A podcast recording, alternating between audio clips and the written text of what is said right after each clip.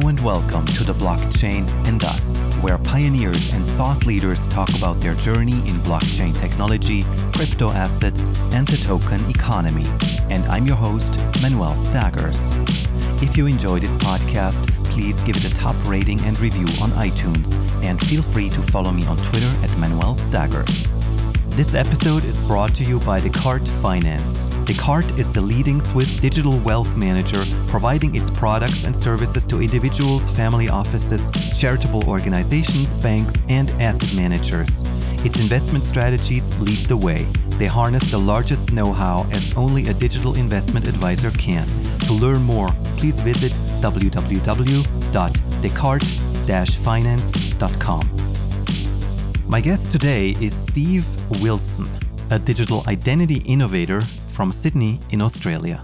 Steve has a double degree in physics and electrical engineering and has focused on digital identity and privacy since nineteen ninety-five. Steve is a vocal critic of many blockchain applications, especially in identity and health services. He holds several patents and is responsible for breakthroughs in identity infrastructure and governance, authentication frameworks, public key infrastructure, smart cards, digital credentials, fraud control, and privacy engineering, and he has advised national I D frameworks in several countries. Steve founded the Lockstep Group in two thousand four and has been V P and Principal Analyst at Constellation Research since two thousand thirteen, where he leads digital safety and privacy.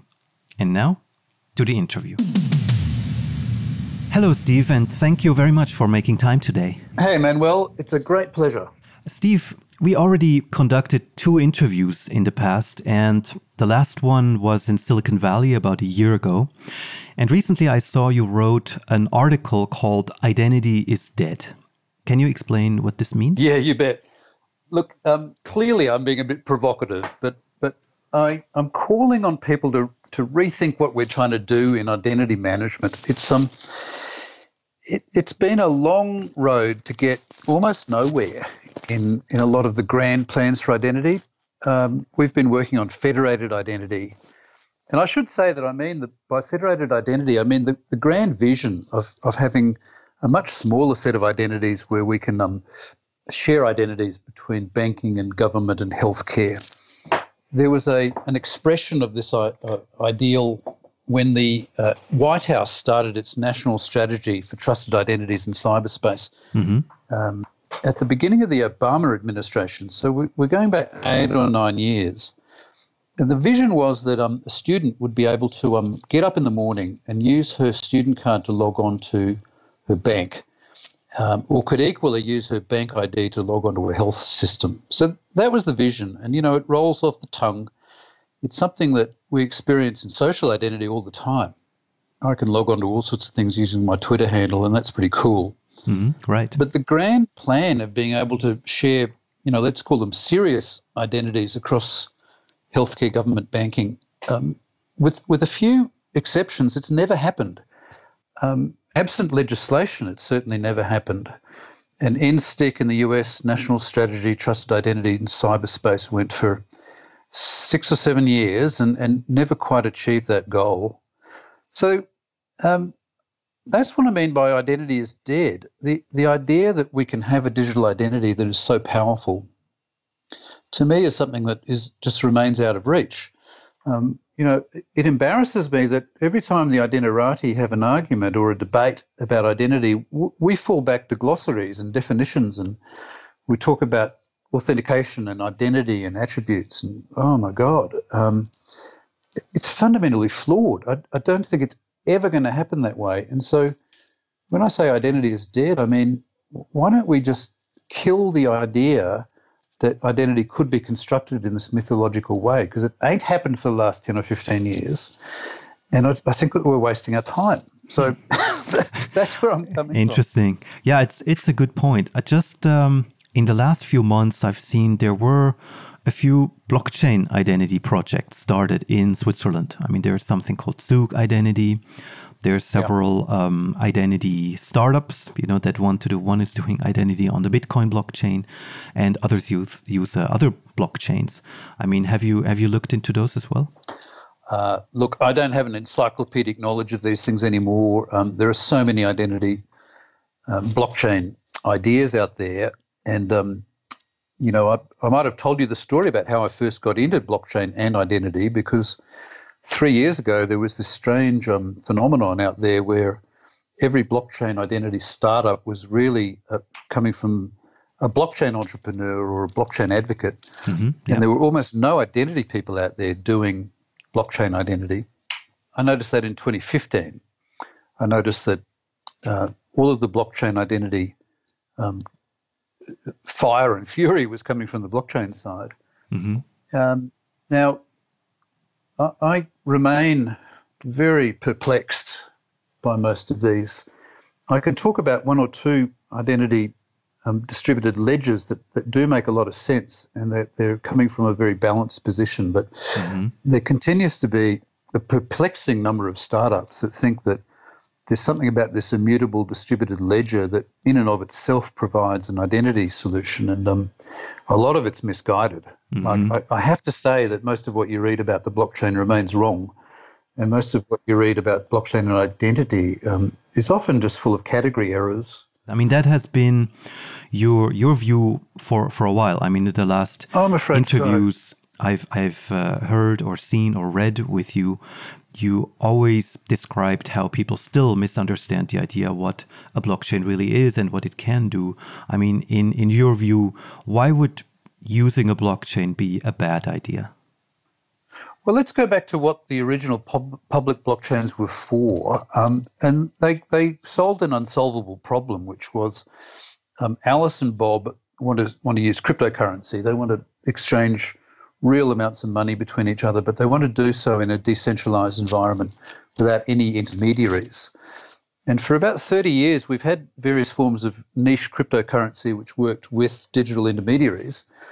The problem with is double spend. You know, if, if I've got some digital money and I can copy it because it's just ones and zeros, um, how does the system stop me, you know, bad Steve, copying my money over and over and spending it twice? So we always thought that you'd need some sort of cop, like a like an umpire or a, or an intermediary to to um, monitor every single transaction. And the, the those were the first. Uh, those were the first e-cash ideas, right? Where you always had exactly. somebody still looking at all the transaction and making sure that they actually are valid.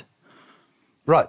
E-cash and DigiCash was the product name for something that was very clever and about thirty years old.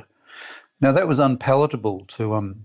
the libertarians and the and the real sort of um, cryptocurrency geeks were were always frustrated by that. And um, the, the interesting and powerful thing about Nakamoto's invention, um, coming as it did right in the middle of the financial crisis, was um, you know we you know we um, the community um, finds banking problematic, and the, the libertarians you know find banking completely distasteful. So they want to find a way of doing cryptocurrency um, just peer to peer. Yeah, and you still need to watch every single currency movement in the Bitcoin network, but what Nakamoto did was that they crowdsourced the surveillance of the um, of the crypto movements, and that was just genius. Not only crowdsourced it, but figure out a, a way of incentivizing mm-hmm. um, you know, thousands of computers to do this volunteer work mm-hmm. with with so, the miners. With the miners, the, um, the Bitcoin miners are, are rewarded for um, turning a lot of computer cycles into Um, looking after the network. So it was it was genius. Look, I have to say it was genius, but also as a as a thought experiment, it cracked the problem. It cracked that unsolvable problem. Um, what's happened since Bitcoin is that there's been an enormous amount of innovation, and you and I talked about this. It was like the Wright Brothers flyer. Yeah, people saw it. Um, they tried to copy it, um, but a lot of really serious engineers looked more deeply at it and and tried to replicate some properties of blockchain Um, for the enterprise. So we've had um, R three and Corda, um, Hyperledger Fabric especially, um, a lot of the new work being done by Microsoft and I B M, and a group called Hedera Hashgraph. Um, these are really serious engineering projects that have replicated in a very sort of selective way some of the blockchain properties, and they're doing things that are, you know, inspired by blockchain but are really at the heart quite different. So, but yeah. what these what these projects did, they they tried to uh, they tried to separate the currency from the blockchain idea, correct? Yeah, they did. The the, the newer ledgers in general um, are, are concerned with much bigger use cases than just cryptocurrency. Mm-hmm. Um, you know, paradoxically, perhaps, cryptocurrency is a really simple um, use case. It's very simply stated. You know, Alice and Bob want to exchange real value without any intermediaries. It's a very simple and actually a very special use case. It's special in the sense that a physicist will talk about a special case, um, not the general case. And um, the special case of cryptocurrency is very special. There's, there's nothing like it in normal business. Um, normal business, you don't have the luxury of getting rid of intermediaries or getting rid of umpires or getting rid of standards and, um, and administration. So to that extent, cryptocurrency is really special. And, um, the, you know, if we could get technical for a minute, not terribly technical, but mm-hmm. sure. the, cha- the challenge in um, in most crypto systems, crypto- cryptography systems, is what's called key management. So I think people know that at the heart of a Bitcoin wallet is a thing called a private key. And it's a, the private key is your personal key into the system. It's a it's a cryptographic code that needs to be safeguarded. You need to keep it in a Bitcoin wallet. Um, ideally, it's a piece of hardware, a hardware wallet that you that you keep secure, or maybe you protect it with a pin or whatever. But that's your personal key into the system. The amazing thing about Bitcoin is that nobody knows where the keys are. Nobody knows which person belongs to which key. Um, in, in the original blockchain, it, it really didn't matter. And in a sense, it, it shouldn't matter because there was this um, total self-registration. So nobody knew which keys went with which person. If you happened to lose your key, then it was just understood that you were on your own. It was Wild West. Um, obviously, many people have lost their hard drives and in, in, um, they've thrown them into the council tip yep. accidentally. Um, I've even got a, a pet theory that I think that Satoshi Nakamoto actually fried their own private key. I think that's the best explanation for why why Nakamoto's fortune has never been spent. Um, I think it's possible that, that Nakamoto lost their private key. Really? And had a, a record. so, well, it can happen to the best of us. It can happen to the best of us. Now, you know, in a way, you know, I want you to imagine a, a sort of a swarm of, of private keys sort of out in the ether. Um, there's there's tens of millions of these private keys floating around, and they command the movement of cryptocurrency from one key to another, to another, to another. And it's a wild sort of um, swarm. Literally a swarm of, of private keys that do happen to be under the control of individuals, but nobody cares. You, you fundamentally don't care that Alice has a particular key or Bob has a particular key because the Bitcoin um, network sorts it out. It, it sorts out that through that possible chaos of cryptographic movements, um, Alice's key only ever gets used once. Um, per transaction, and, and cryptocurrency flows from Alice to Bob to Eve to Carol mm-hmm. to Pete and so on.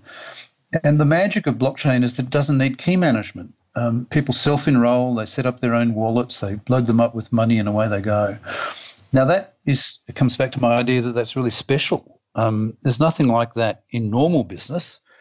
Um, there's nothing like that in healthcare, for example. I mean, you absolutely need to know that this patient Steve Wilson has a particular key, and um, you need to know that a doctor has a key and that a nurse has a key and that a medical researcher has a key, and you just don't have that sort of weird luxury of of not caring whose key goes with which person. That goes back to identity. We need to know people really are who they say they yeah, are. Yeah, well, it does, and that's that's why this is sort of a long story, and I, I thank you for um, for bearing with me.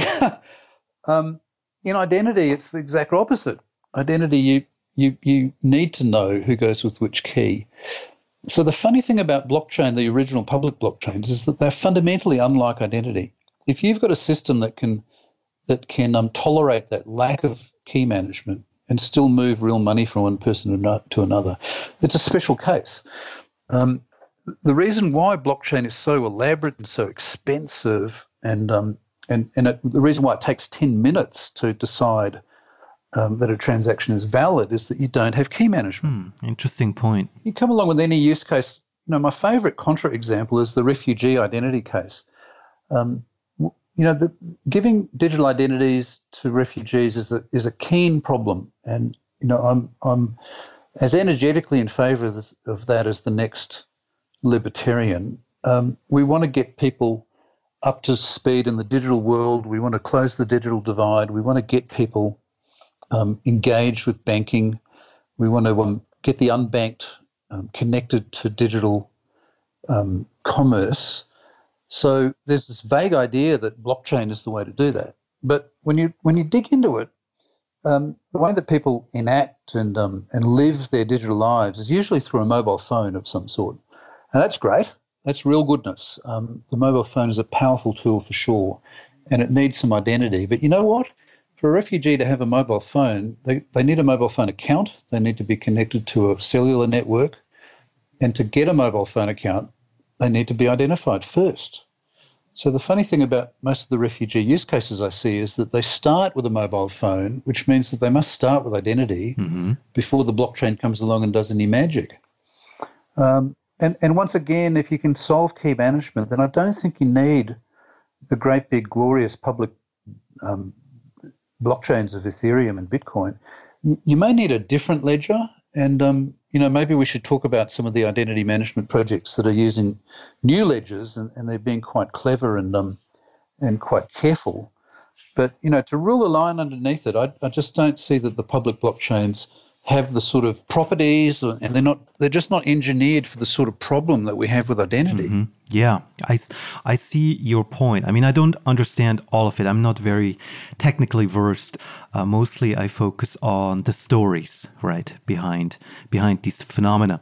So, but still, what, what I understand is that you're saying it's very hard to separate the idea of currency from the public blockchains, and it's also very hard to mix on-chain and off-chain and put it together on the same blockchain. Yeah, look, that that's absolutely key. Um, most, um, you know, blockchain thinkers are at pains to tell you that blockchain and Bitcoin, for example, are different, and that, you know, distributed ledger technologies um, don't necessarily have a coin or a token, and all of that is true. But if you go back to the to the public blockchains, um, Ethereum and Bitcoin, yeah. separating the cryptocurrency is not simple. Um, it, it, to me, it's a bit like trains and railway tracks. You know, the the train is technically separate from the railway track, but you know, it, it doesn't do any good to separate those two things. They, they were designed to go together, and um, it's it's you know the the truth is that Bitcoin and blockchain are, are so tightly joined together that you can't really tease them apart. You have to go back to the drawing board, which is exactly what people did at R three when they created the Corda algorithm. They went back to the drawing board. Um, Hyperledger Fabric is the same sort of exercise. So it takes, takes some really serious engineering and, and some real brain power to, to make that jump to the sort of third generation technologies. You also said in now, our in our blockchain interview, you mentioned that we should look out for, for blockchain version four. Yeah. And that that would really be the real innovation. And until then, you know, there's a lot of trial and error and failing forward. So is that what you see happening now with these new distributed ledgers? You know, that was that was um, speculative talk um, on my part, imagining version four. And I don't pretend to be authoritative about this, these generations. I, I do think it's interesting that a couple of things have happened in the last twelve months that look like like generation four, and it's got more to do with governance than technology. So there's a couple of um, of really powerful um, new projects that have merged governance and technology. One of them is the Sovrin Network. Mm-hmm. um, was created initially by a company called Evernym uh, in the U S that has been rethinking identity and self-sovereign identity very carefully, um, and taking great care to solve a particular problem. And um, I think it's fair to say that Evernym and Sovereign are less concerned with identity now, even, even though they use the term self-sovereign identity. They're really much more concerned with um, the component attributes that make up somebody's identification. And the problem that's out there, um, you know, the engineering problem with digital identity is really, how do you have confidence in the attributes? Um, you know, think about K Y C, know your customer, in banking. You, you normally have to um, prove a number of things about yourself to open a new bank account anywhere in the world. You need to prove your your legal name. You need to prove that you live somewhere solid. Um, you need to prove your um, residency or your date of birth, or you know your country of origin. Right. You have to hold up your passport next to the camera and your face and exactly. all those things. So all of those different factoids um, are only as good as the issuer. So, you know, you need a quote-unquote official passport and you need a quote-unquote official birth certificate um, and a proof of residence. So there is an idea that some distributed ledger technologies can help at least record the fact of an attribute and perhaps record interesting metadata about an attribute. So who vouches for an mm-hmm. attribute? Um, when was it vouched for? Um, how do you revoke an attribute? And how do you keep a, a really accurate timestamp record of the, you know, let's say the life cycle of attributes? So a lot of interesting work is being done by Evernym and um, another company called Digital Bazaar. Some of the I P um, of Evernym has gone into a new foundation called the Sovrin Foundation. And in turn, a lot of the code has been donated to a new Hyperledger program called Hyperledger Indy. So it's an interesting ecosystem. And um, I, I, I don't know who the winner is going to be in all of this, and, and I doubt there will be a winner. I think there will be a, a, a continuing contest of ideas around yeah. how do you manage attributes and, you know, what is the role of a distributed ledger for recording the life cycle of an attribute. Mm-hmm. So, but isn't what what you just mentioned, isn't isn't that exactly combining off-chain, you know, meaning this person really has a valid passport and notary X, you know, um, prove that on, on this and this date, and therefore it is valid, and then it gets written into a blockchain? I mean, isn't that exactly mixing the off-chain and on-chain world? That, you make a really good point. Um, these new algorithms, um, the plenum algorithm of, of Sovrin, and um, the work that Manu Sporni's done with Digital Bazaar, they're very conscious of the blend of off-chain and on-chain um, processes. So let's just remind ourselves about how important the off-chain thing is. When, when you look at Bitcoin, um, nothing really happens off-chain because it doesn't matter who belongs to which private yeah, key. Right. It's, if Alice loses her key, then so be it. The the only action is on-chain. It's a purely digital world. And um, it's quite different everywhere else in, in, in identity, in healthcare, in physical assets. You know, if you're talking about land titles on the blockchain, what really matters is the is the is the link between the analog and the digital. So what is happening off-chain that allows a token or a digital representation on-chain to stand for anything physical? So if I've got a code on a blockchain that stands for a piece of land, or if I've got a code on a blockchain that stands for a diamond, um, how did that code get into the blockchain in the first place? It has to happen through an off-chain process. You need to have a trusted, mm-hmm.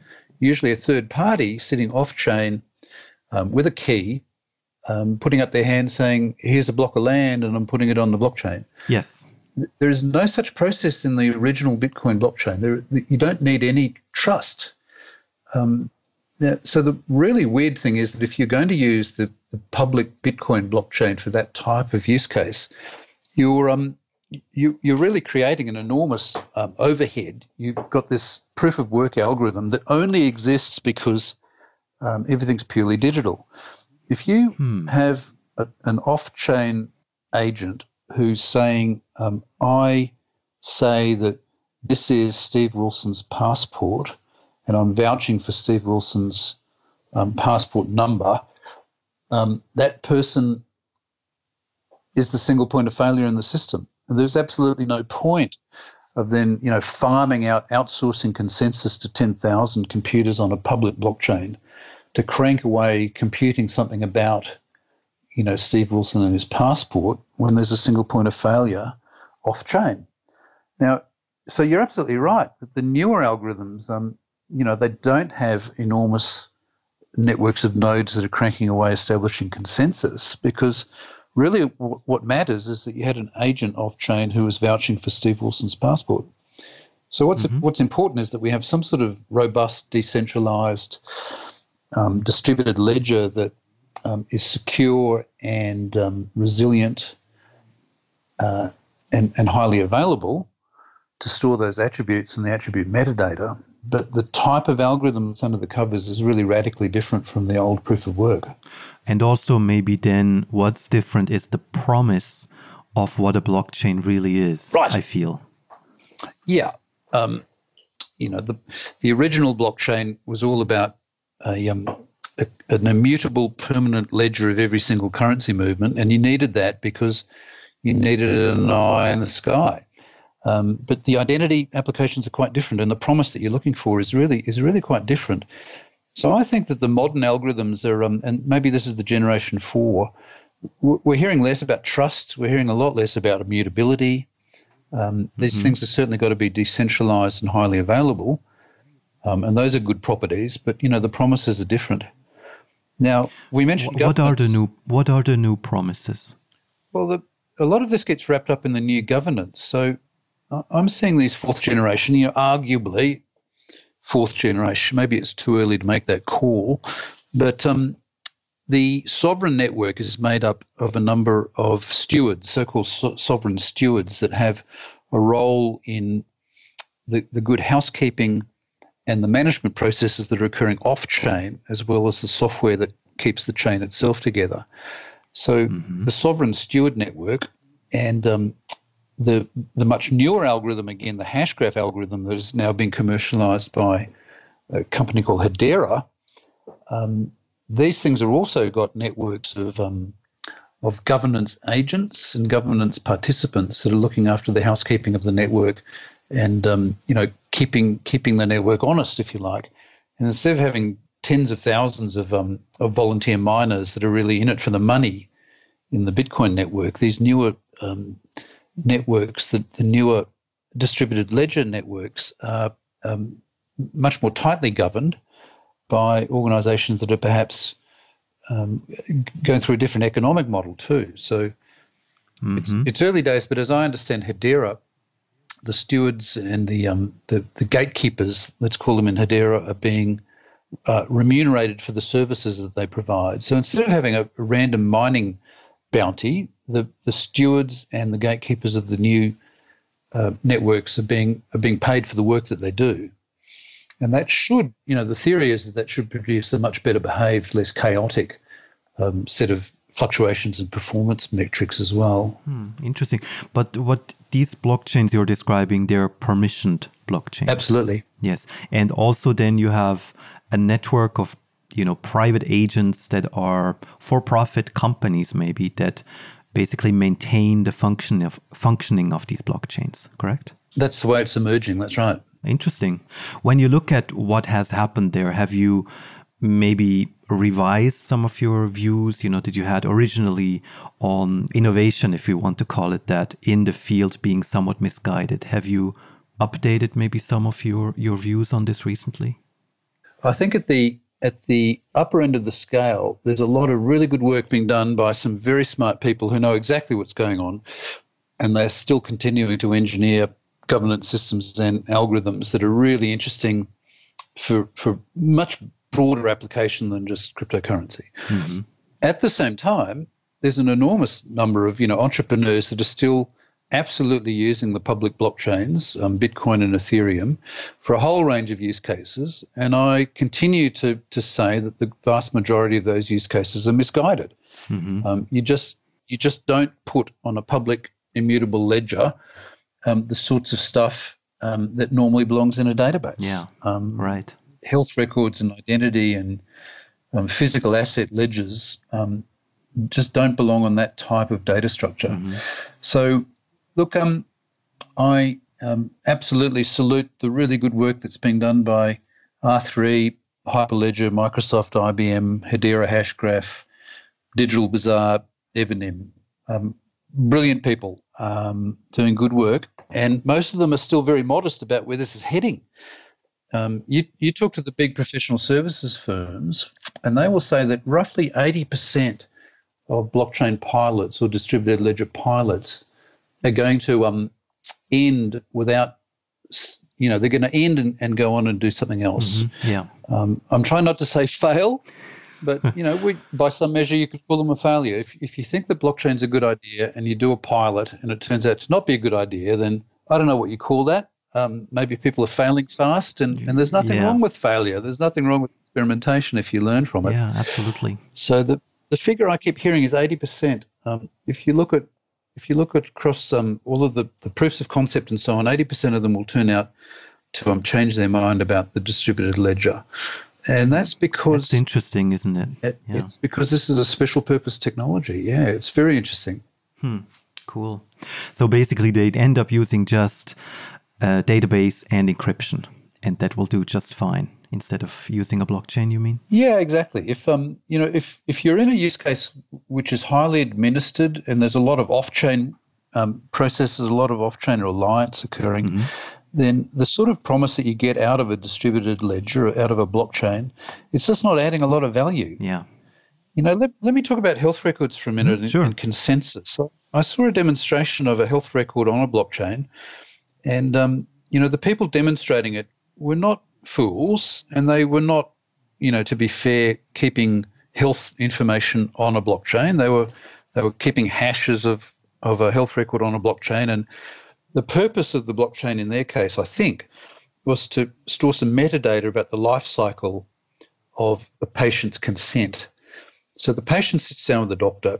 Um, um, they do some tests. The doctor says, would you like your record to be kept in this new technology? And um, blah, blah, blah. Um, a hash of the encounter is produced and digitally signed and, and popped on the blockchain. Now, um, I was interrogating the engineers and saying, you know, why are you using a public blockchain? What's the consensus mechanism, mm-hmm. or what's the consensus objective?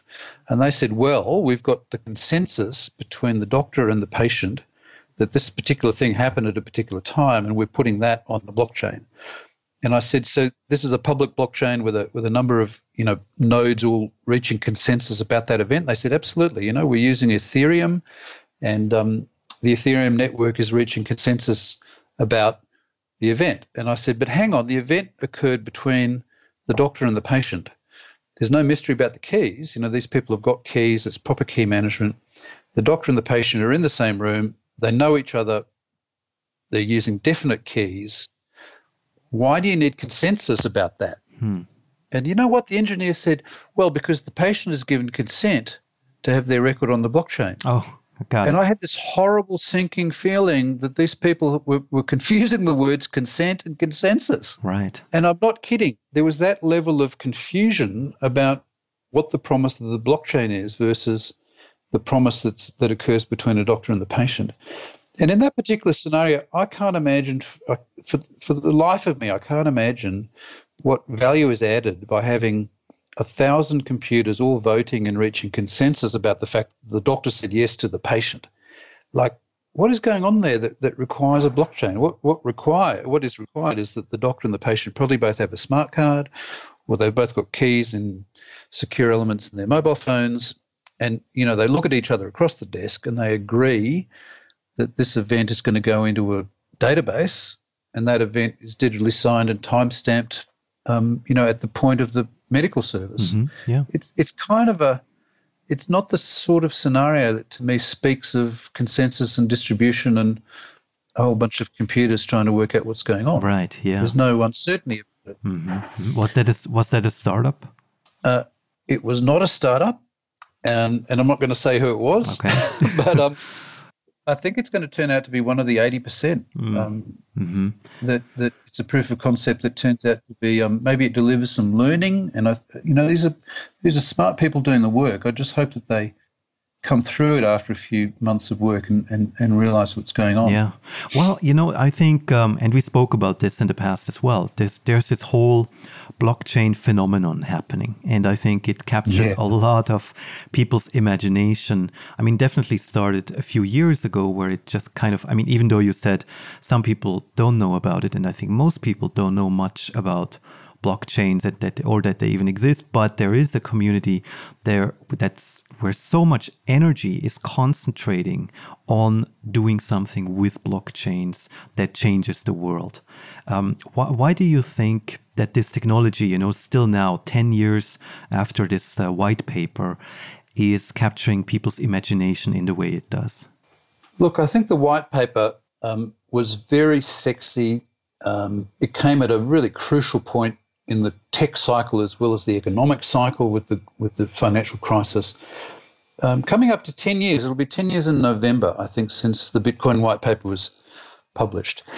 Um, it's very romantic. It's very sexy. You know, Nakamoto is a is a tragic figure. Still, nobody knows who it was. Um, uh, there's a there's a good idea that Nakamoto might actually be dead, and um, so you know, there's some tragedy and some romance attached to that. Mm-hmm. But um, and there's also uh, there's a whole wave of people. And, you know, you may have heard this yourself. I've heard it multiple times. I've heard entrepreneurs, fifty-year-old entrepreneurs say to me, I missed the internet wave. I'm not missing blockchain. Now, that's a that's still a crapshoot. It's um it's it's a gambling kind of um philosophy that says that that I'm going to um I'm I'm going to catch this wave now. I'm not going to miss out again. In- interesting point. I mean, what I've heard just a few days ago is internet entrepreneurs who were quite successful saying dot-com was interesting, but blockchain technology is even more interesting and ten times faster. Yeah, look, certainly faster.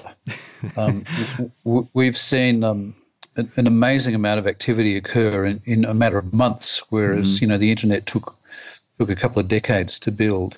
That, that does not speak of success, though. I mean, that is not the, the, the rapid dumping of billions of dollars of so-called investment into this is, is not a predictor of success. Mm-hmm. Um, you know, people people had FOMO. You, yeah. you know, we, we think that our thirteen-year-old kids have FOMO because they, you know, they have to go to bed and they're not allowed to keep cruising, you know, Facebook. But there's nothing like the FOMO of a of a you know a fifty-year-old entrepreneur or um, a whole bunch of you know standard bricks and mortar companies yeah. who have been told that the future of retail or the future of supply chain is the blockchain and you better get onto it.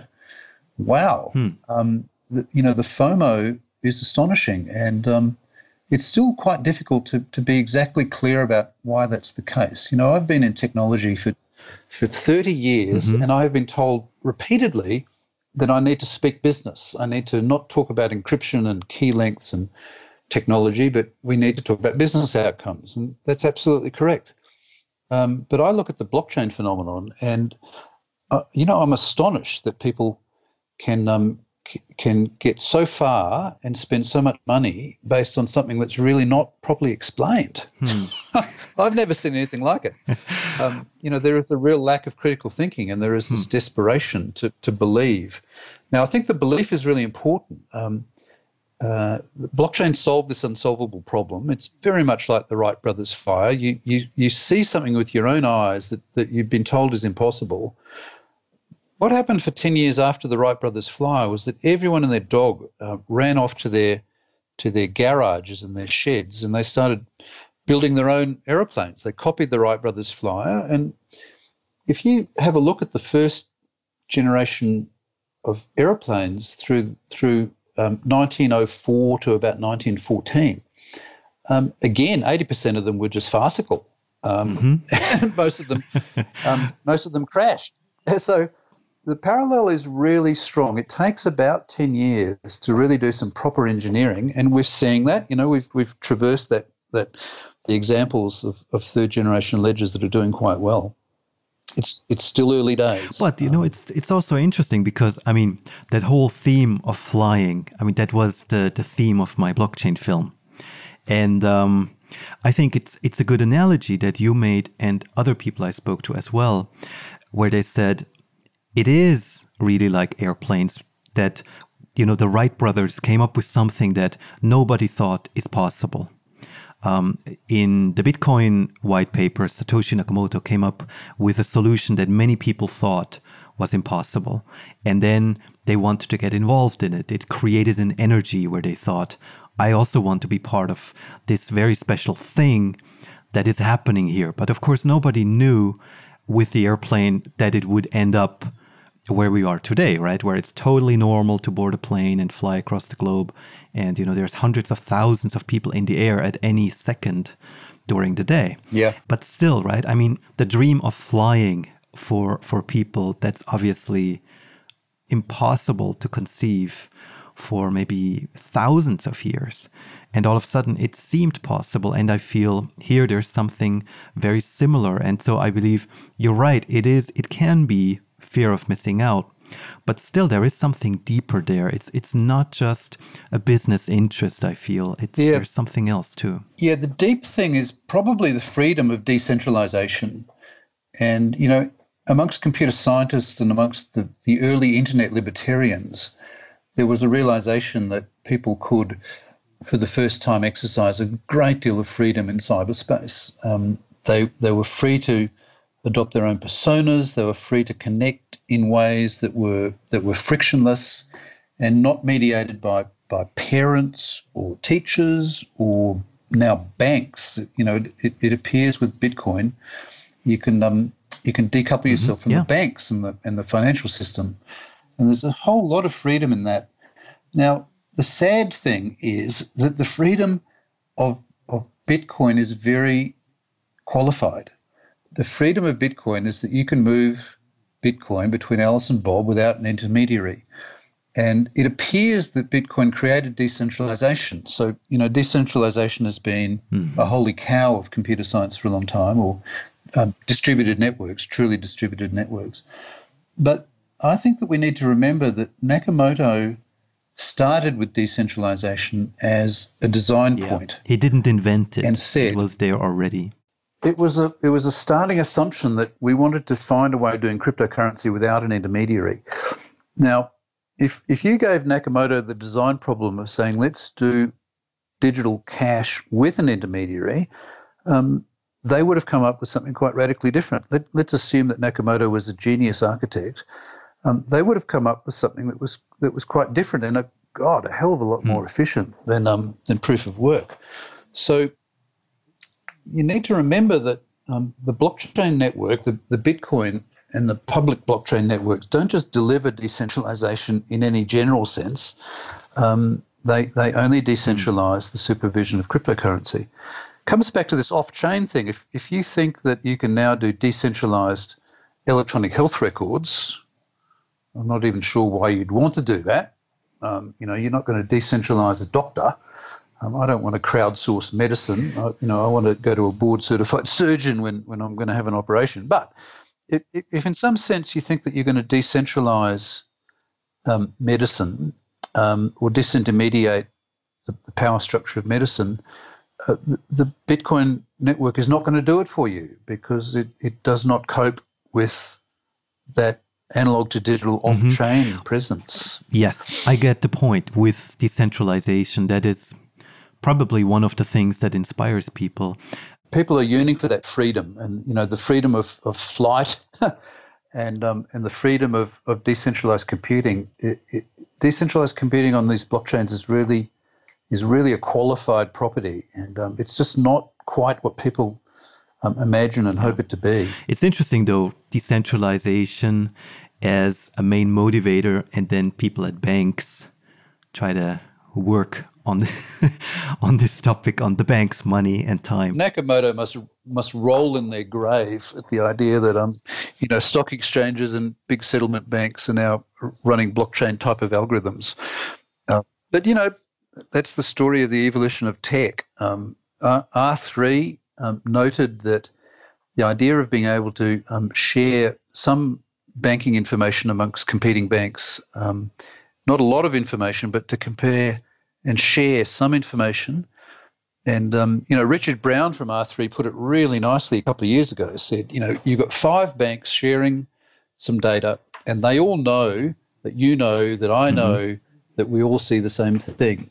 And that there's that radical transparency in some of these distributed ledgers that means that a lot of information when it gets onto the ledger is already like pre-audited. Um, you don't need to reconcile this stuff because the process of getting data or the process of creating the ledger entries means that everybody knows that the data is agreed to. And that's a, that's a pretty powerful thing. That means that you can settle things a lot faster. You don't need a T plus one day. You don't need a whole day of reconciling databases. Mm-hmm. Because the, the algorithm itself um, pre-reconciles the data before it gets on the ledger. So um, that's kind of a very qualified form of decentralization. Uh, and again, it's it's quite different from what the libertarian Nakamoto or the anarchist Nakamoto thought that the algorithm was going to was going to deliver. So, you know, I, mm-hmm. I really hope that Nakamoto wherever they are has a sense of humor. And um, maybe it's, it's turned into. Yeah, it's it's a good point. I mean, speaking of sense of humor, do you do you often get attacked from people in the crypto and blockchain space when you criticize their projects or approaches? Oh, look, yeah, for sure. And um, you know, it, I I I can be a bit provocative, and I think I can be a bit strident. Um, but some of the people out there deserve stridency. You know, there are there are some people out there that say the most preposterous things about this technology is going to change democracy. Um, this technology is going to change voting. You, you know, voting on a blockchain is a is a bad idea, and it's not just me. Um, you know, nobody, no less a figure than Ron Rivest says that blockchain is a bad idea for voting. Um, and in my words, you know, voting, d- democratic voting, one person, one vote. You need to have one person, one key, one vote. And there's no blockchain out there that is even concerned with the key management problem of one person, one key, one vote. It's not what blockchain mm-hmm. does. And so I am strident about that. And, and you know, some people take umbrage at at at, um, at their sacred blockchain being being um, dismissed. And, I, you know, some things you can dismiss out of hand. Um, but, you know, you, it's like it's like any technology wave. There are some really good people out there that that um, that are working hard, and, and, and I've got enormous respect for an enormous number of people that are working on this. And, um, and uh, you know, we, I think that we all get along quite fine.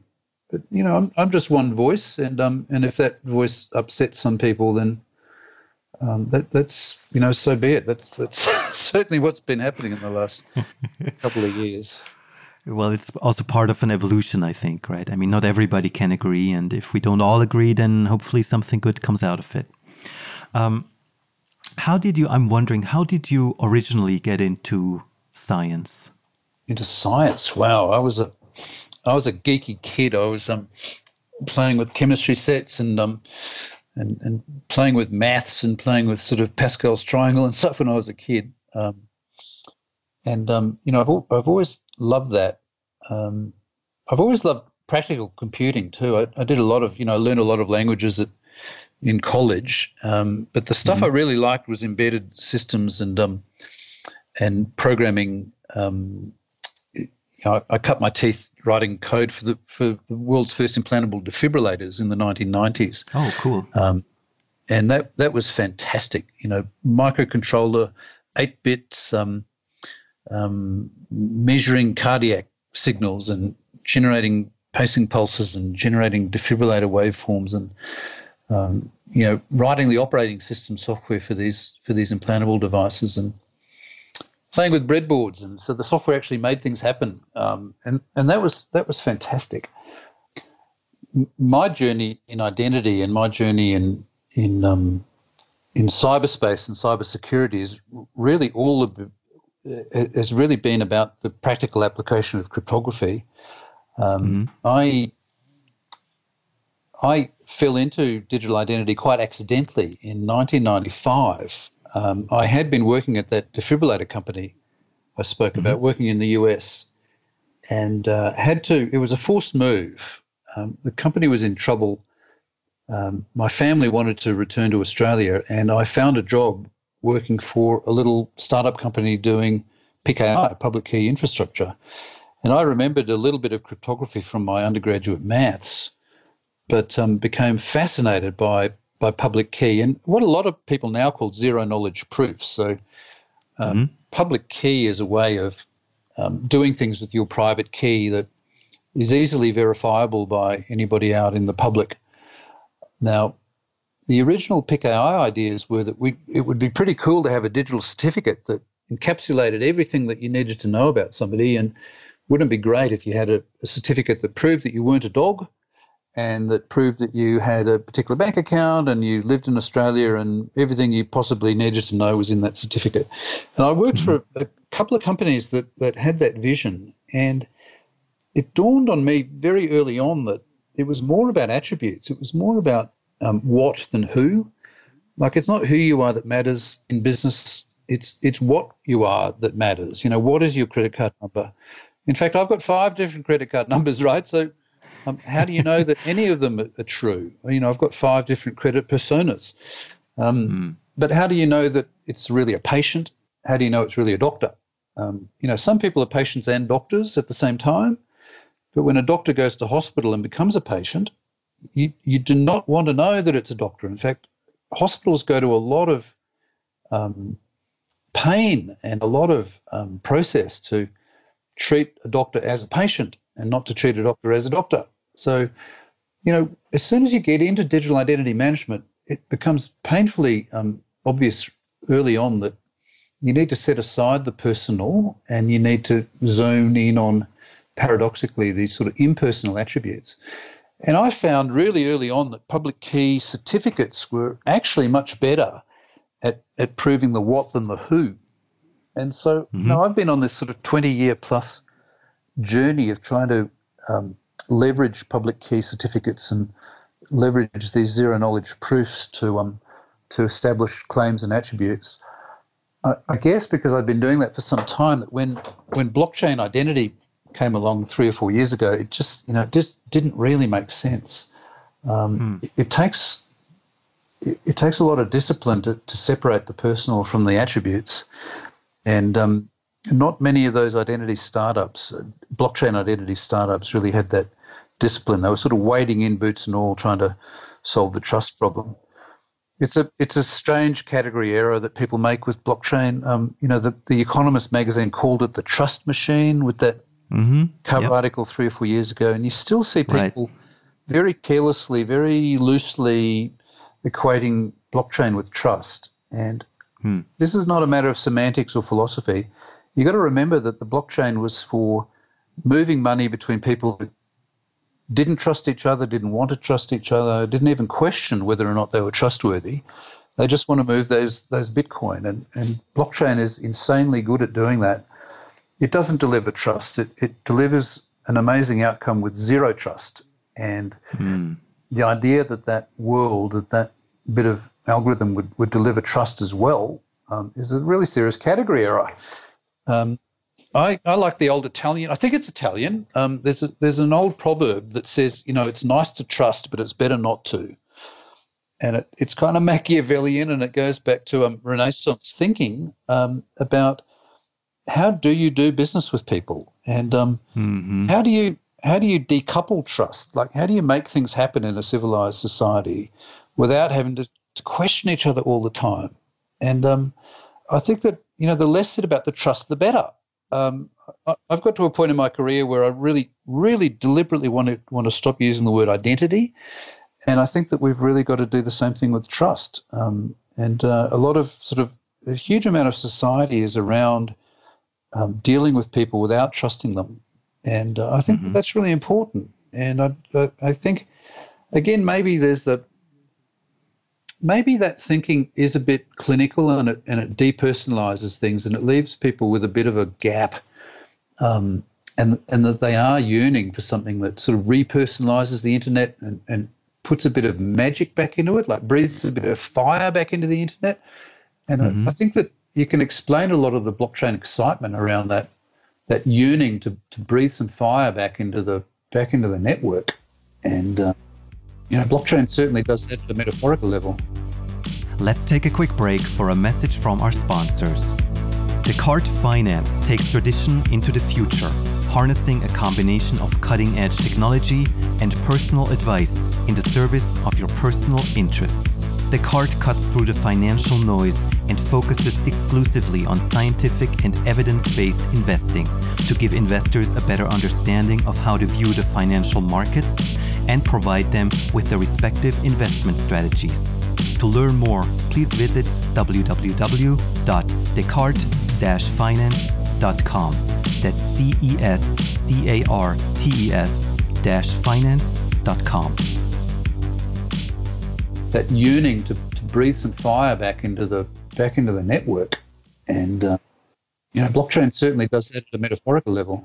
Yeah, I guess. I mean, that's definitely something I heard from people where they said um, blockchain technology, cryptocurrencies are a new kind of internet, and they enable the original vision of the internet that people had, and, you know, can somehow swing back this network that we have now that's full of advertising and data problems into yeah. something that's controlled by the people. I think that's really a fascination. And I I am one hundred ten percent behind that. It, it reminds me of the self-sovereign identity movement, which mm-hmm. is a real calling for a, a repowering of the internet, or a rebalancing. Um, the, there's been the vendor relationship management movement, V R M, which is the inverse of customer relationship management. And um, it's powered by a real resentment of the, the digital divide, the power that digital companies have, have got, the way that um, established uh, businesses have leveraged networking um, to just maintain their, their, their disadvantage that they have over us. And um, look, I get that. A lot of what happens in social media and digital companies and the advertising fueled internet, it just sucks.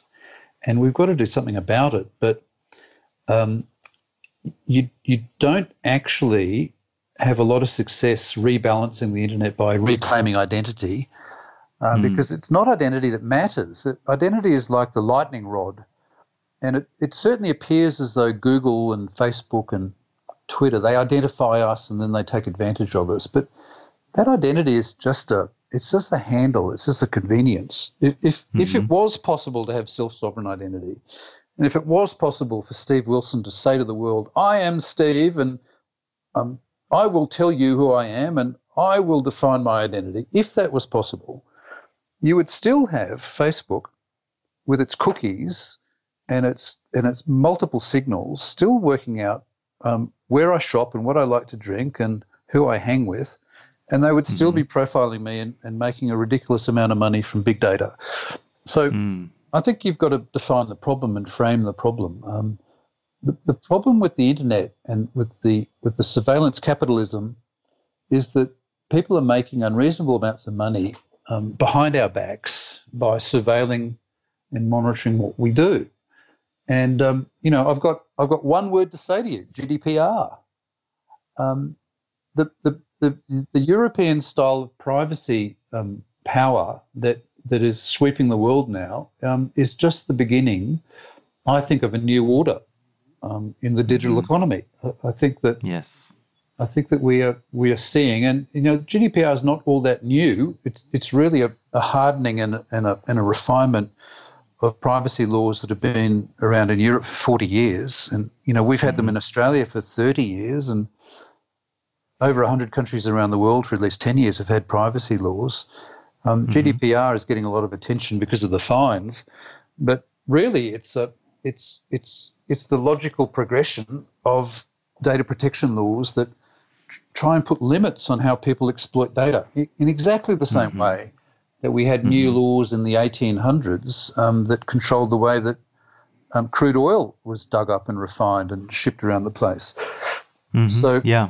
when we have right. these massive new revolution around data, um, at the moment it's still Wild West. Like, if data is this superb raw material that will fuel the new economy, then you just can't have social media companies um, doing what they like with this stuff and making, you know, billion dollar fortunes. You need to have some sort of um, rebalance. So I, I what I'm saying is that the the, the, the yearning for, for a fairer internet is very reasonable and is long overdue, and it's coming anyway through um through G D P R, and it's coming through the, you know, Americans will have their homegrown approach to privacy. They'll do it their own way. Um, it, it, it will just mean that the people in the street, Um, the individual, is going to get a better deal out of this new economy. And, um, you know, I think that we're going to achieve this without self-sovereign identity and and without, certainly without blockchain. You know, I think that blockchain will be an important niche in this. It will be a, it'll be another sort of database technology that, that's going to be very important in some transactions. But I just, I still remain unconvinced that blockchain is the type of thing that can, you know, that can revolutionize the internet. Good point. Yeah, no, I think. So, you know, it's funny that we're landing on the same place, and, and I've got very good friends that are, that are trying to um that are trying to achieve these outcomes. But I, I think that the, you know, I think that we're going to get there um, in a in a in a more complicated way, and in, in I think we're going to get there through governance and regulation more than we are through any particular technology. Right. See, for me, this is really about exploring.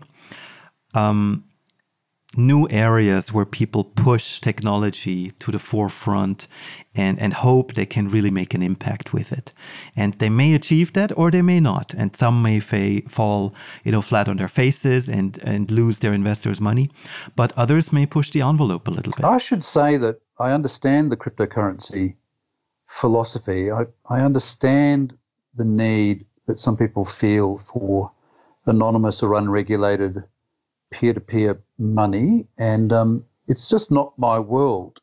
Um, you know, I'm sympathetic to it, and I think I understand it, and and I hope it happens. Um, my my first exposure to the Bitcoin white paper probably came in about twenty twelve, thereabouts. Um, it crossed my desk, you know, bitcoin dot p d f, and um, and I read it and found it absolutely amazing. And what Nakamoto did was very surprising to me because, you know, I'd, I'd worked around DigiCash in nineteen ninety-five. So I, I had an idea how hard the problem was, and, and I thought, wow, this is fantastic. Um, but then I set it aside because cryptocurrency to me is just not my world. Um, I don't hmm. I don't need it myself. Um, I don't think it's going to change the world. I think that we're going to have fiat currency as the dominant thing forever. But when I took real um, attention to Bitcoin and, and blockchain was when people started doing blockchain identity.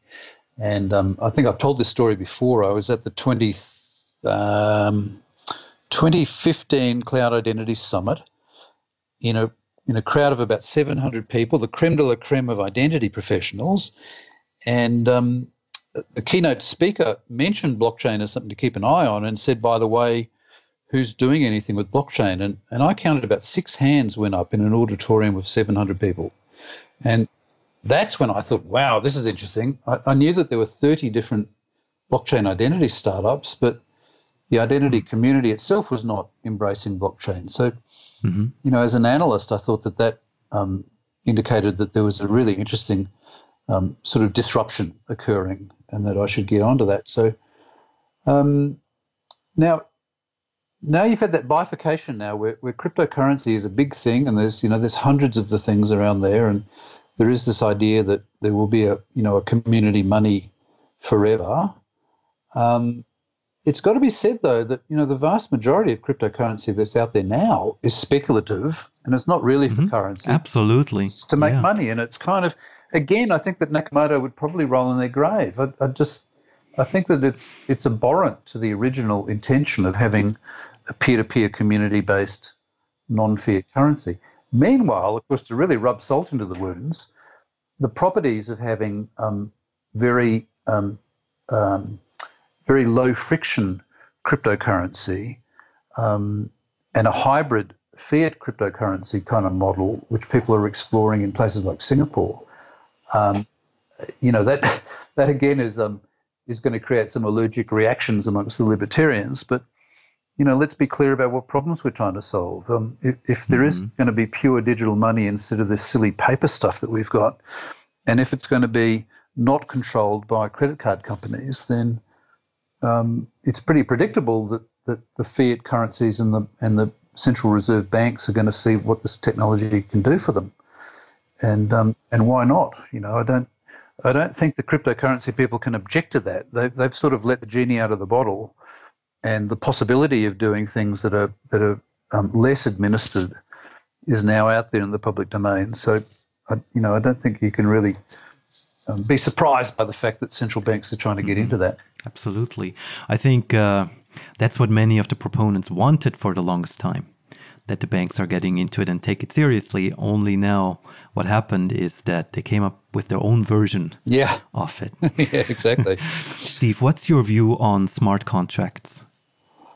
Oh, wow. Um, you know, I, I think we're back to the beginning again. If if the original blockchain just didn't do what people thought it did, um, then mm-hmm. I've, I've got the same view about smart contracts, I'm afraid. It seems to me, now I'm not a lawyer, but I'm, I've been around lawyers long enough to know that the, the essence of a contract is that um, two people are going to get together and they want something to happen. Um, they're going to agree on the terms of a contract. Um, there's going to be an offer. There's going to be consideration, and there's going to be some sort of settlement where they can agree that, that something happened, and um, they walk away happy. Mm-hmm. Um, the idea of a smart contract appears to be that most of the important things there can be codified or mechanized and put onto a blockchain.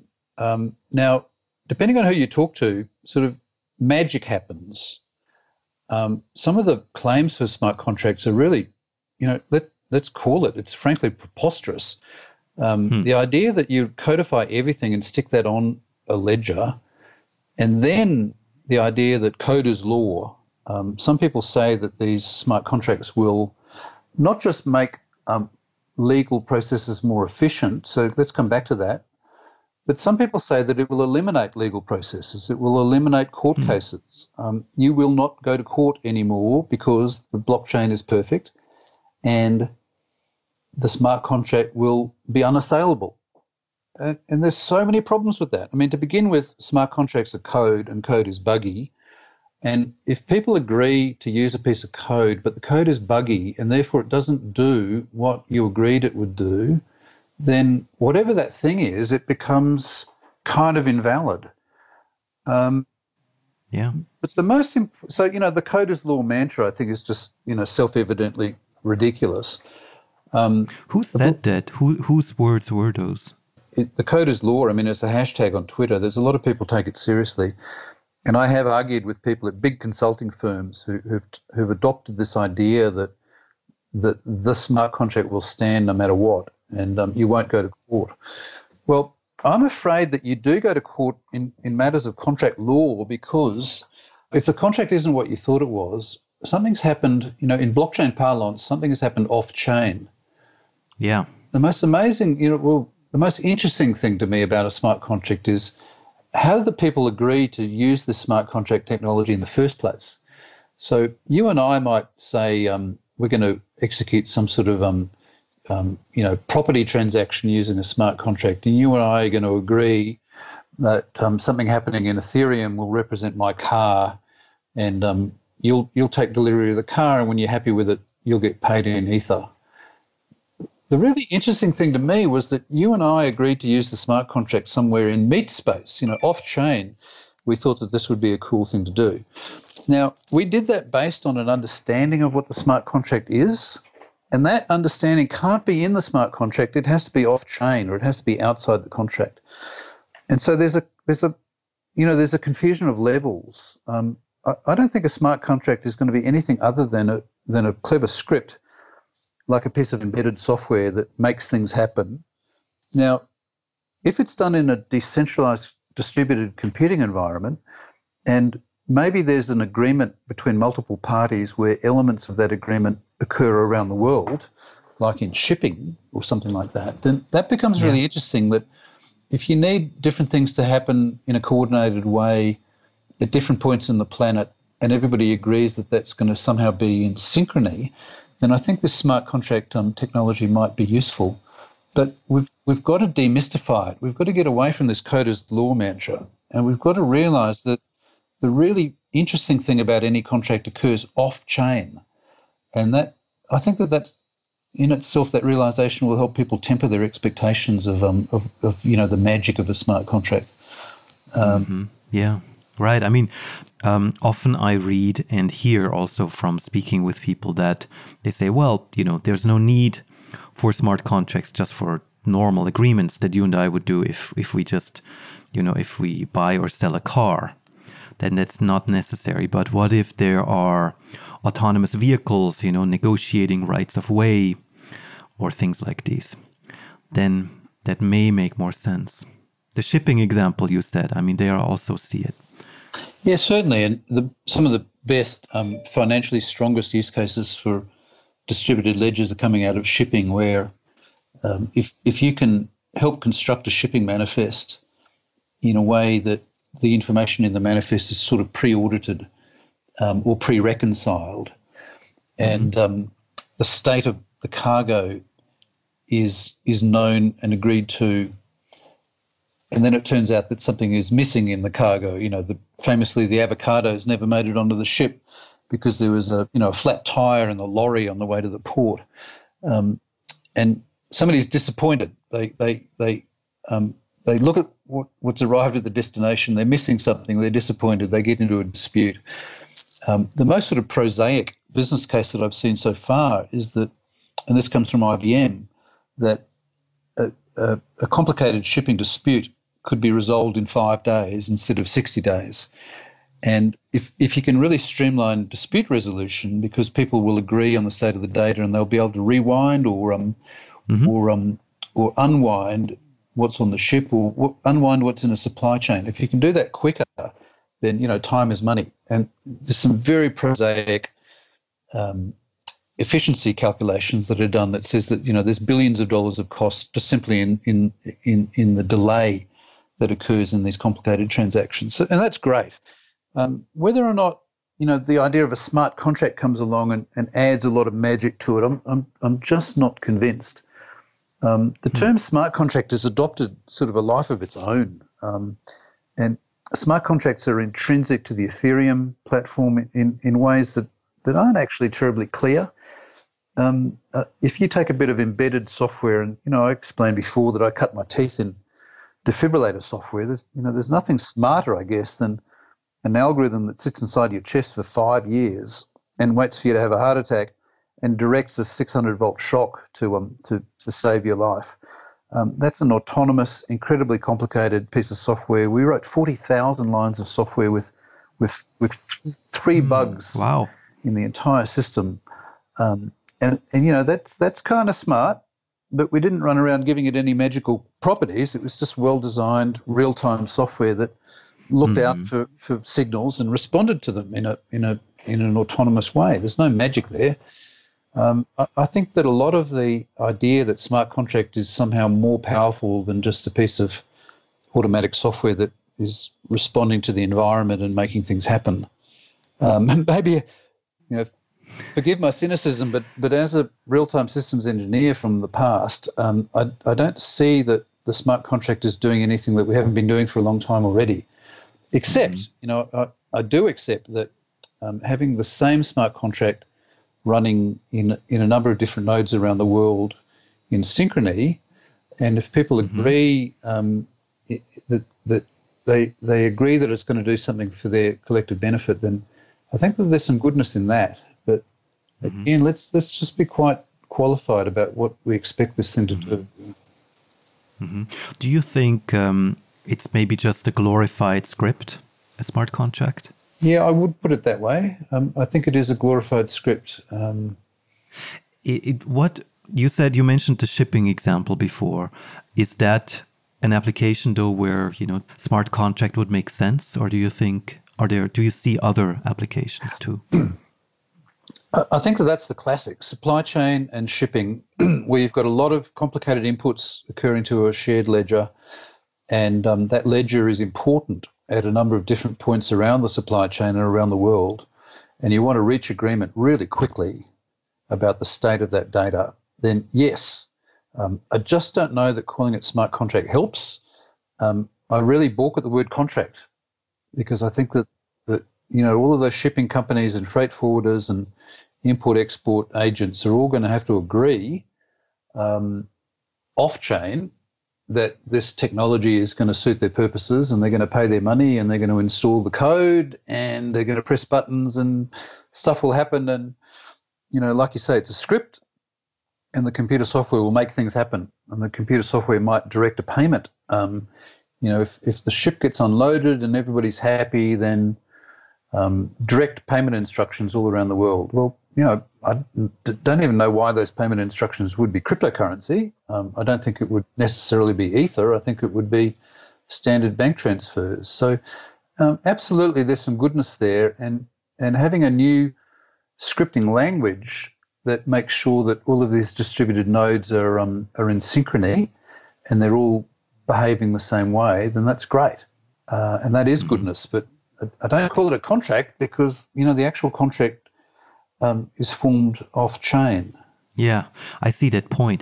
Do you do you think that platform for that script or for that piece of code exists already, or is there still work to be done to create a good one? Look, I think um, I think that some computer science is required, and I think the work that Buterin has done um, in the Ethereum platform probably has mm-hmm. helped. Uh, I, now, I'm not a distributed computing expert, and I do know some experts that find all of this mildly irritating, because there was there were ways in the nineteen eighties of making sure that distributed computers were all doing the same thing. So distributed computing as a field is not new. Um, I think that that ETH, I think the Ethereum platform has created some new efficiencies and some new ways of, um, you know, making this accessible more quickly. Some of the things that bother me, though, about Ethereum is that I don't know why you necessarily had to come up with a new language to make this happen. Mm, so the, okay. the the Solidity language is a little problematic. Um, it's brand new. Um, there are bugs in the language. There are certainly bugs in the smart contract.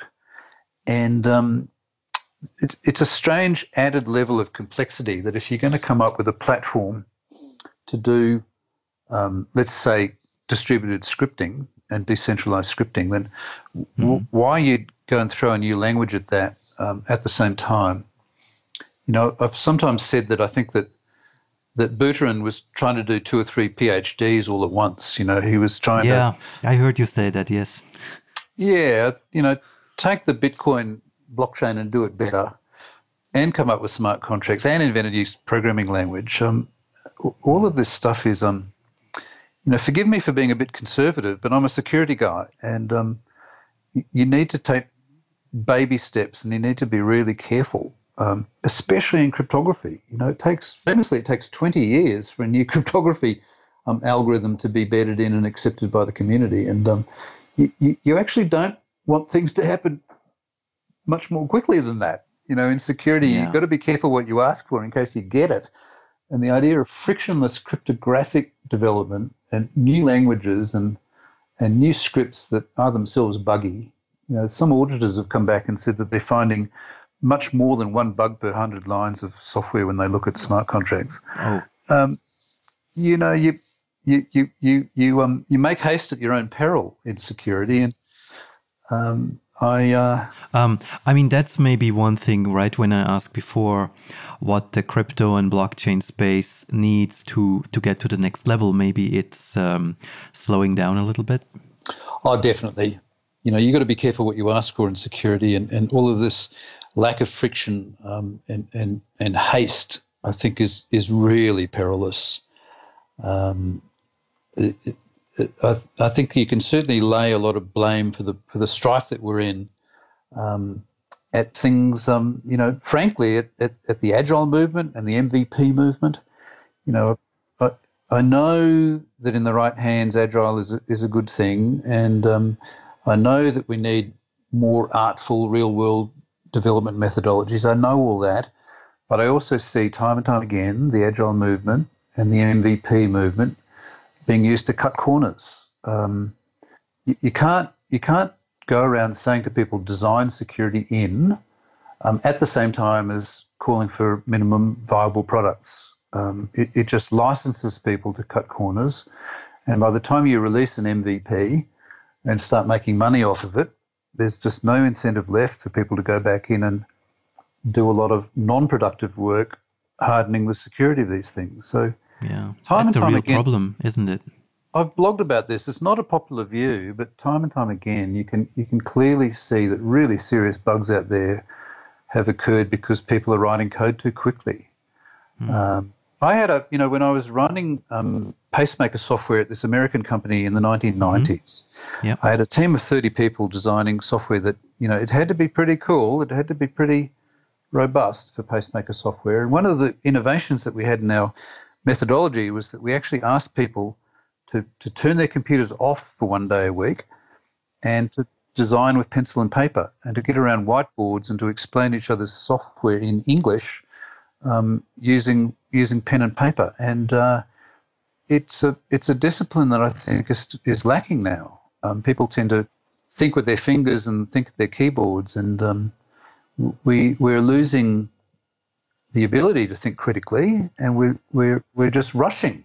Um, yeah. And I, I think that uh, I think this haste is something that is not always helpful. So, sure, in in all things in moderation, but if we were to slow down a little bit and try and think more clearly about what we're doing and to, you know, remind ourselves what the blockchain was originally for, um, I, I think that that would I think that that would help.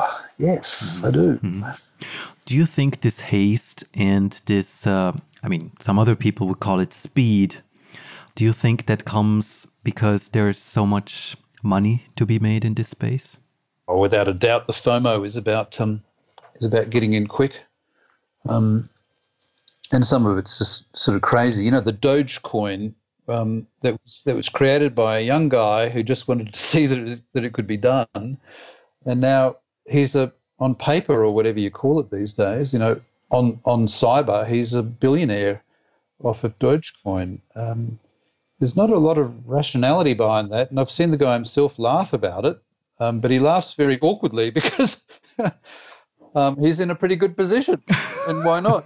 What, what to say? Um, we live in such strange terms. And, and I just hope that, you know, you need a sense of humor about this, but you also need to back your own critical thinking and look at that and say, mm-hmm. that's absurd. It's unsustainable.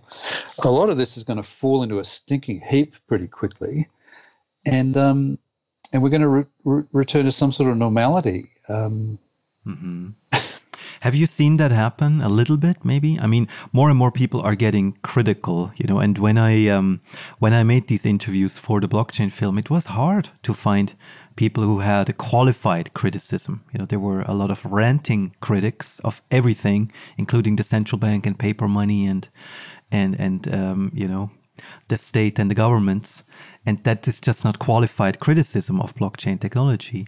There is some sanity, um, you know, I used to feel quite alone um, eighteen months ago, but there's a lot of people that um, have been quite harsh now about blockchain. There's a lot of, there is a lot of just outright cynicism now that says, you know, this, this is no more than a database. Now, I actually find myself not that extreme. I, I, mm-hmm. I absolutely acknowledge that blockchain is not a database. It's more clever than that, but it, it, it's much more specialized than any database you've ever seen.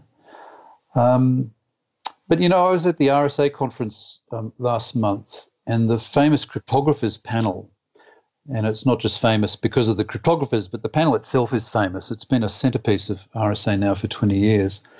And you get the, the absolute gods of this of this field. Um, who do we have this year? Ron Rivest, um, Adi Shamir, Whit Diffie, um, Moxie Marlinspike, um, brilliant people. And uh, across the board, there was um, a very sober assessment that blockchain really wasn't something terribly special. And in particular, there are some things that you just don't want to do on a blockchain. You, you don't want to um, put health records on a blockchain. You don't want to vote on a blockchain. Not yet. Now, you know, I think the cryptographers need to be listened to because they're sober. Um, they absolutely um, know what they're talking about. But they've also got experience of patience, and, and you know, they know that it takes ten or twenty years. Um, you had Ron Rivest on the panel in particular. You know, this is a diversion. They were talking about quantum cryptography or post-quantum and quantum-safe mm-hmm. oh, algorithms. Mm-hmm. And now, it could take twenty years to come up with a quantum-safe algorithm, but um, Ron Rivest himself pointed out that it took ten or fifteen years for the R S A algorithm to take off. Um, so these, these, things, these things take time. Um, And I think that you, you take that experience and, and it tells you that it's very unlikely that something like blockchain could take off in a couple of years and change the world. You know, the world doesn't change at that rate, um, especially when it comes to cryptography and, and, and I T. So we tend to think that, that cyberspace happens quickly, and we tend to think that you can write code quickly and create businesses and, you know, my God, Facebook is, what, only ten years old. So some things do happen quickly, but Um, you, you're seeing, you're seeing that in another ten years of Facebook um, might look really different, and um, it might just look like noise. It might look like these fabulous businesses um, come and go ever so quickly, but meanwhile, the actual rate of change of security is um, is a bit slower and a bit more circumspect, and um, mm-hmm. maybe the ability for some crypto magic uh, to to fundamentally change the internet. You know, maybe that's wishful thinking. Is it, or maybe? I'm I'm reserving judgment. Um, I, you know, we we talked about this before. I think that blockchain will lead to things that that are very important.